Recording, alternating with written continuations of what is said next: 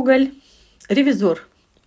Действие четвертое, явление двенадцатое. Хлестаков и Марья Антоновна. Марья Антоновна. Ах! Хлестаков. А чего вы так испугались, сударыня?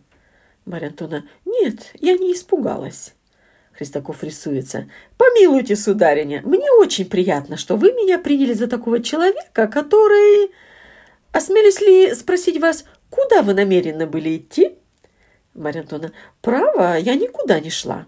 Христаков. «Отчего же, например, вы никуда не шли?»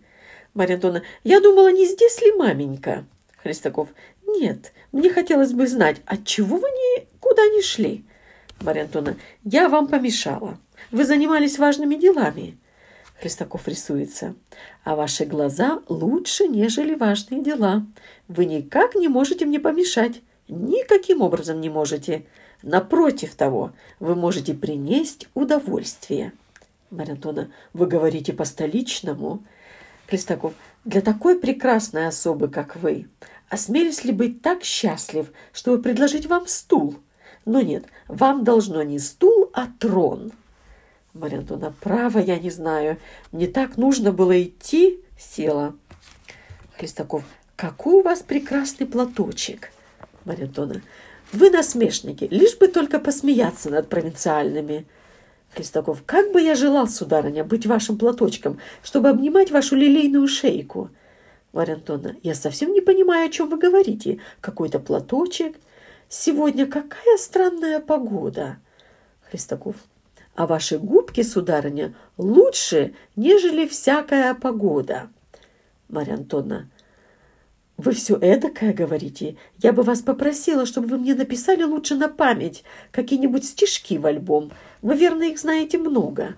Христаков, для вас, сударыня, все, что хотите. Требуйте. Какие стихи вам?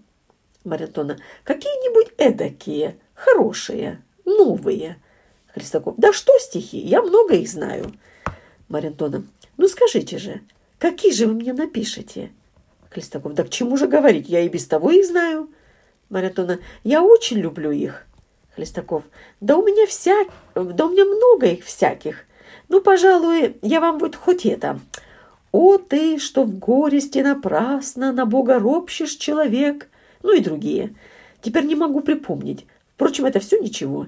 Я вам лучше вместо этого представлю мою любовь, которая от вашего взгляда, придвигая стул, Марья Антонна, любовь? Я не понимаю любовь.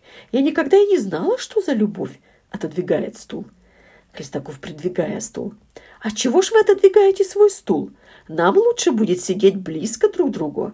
Марья отодвигаясь. Для чего же близко? Все равно и далеко. Хлестаков, придвигаясь. От чего же далеко? Все равно и близко. Марья Антоновна отодвигается. Да к чему же это? Хлестаков, придвигаясь. Да ведь это вам только кажется, что близко. А вы вообразите себе, что далеко. Как бы я был счастлив, сударыня, если бы мог прижать вас в свои объятия. Марья Антоновна смотрит в окно. Что это там как будто бы полетело? Сорока или какая другая птица?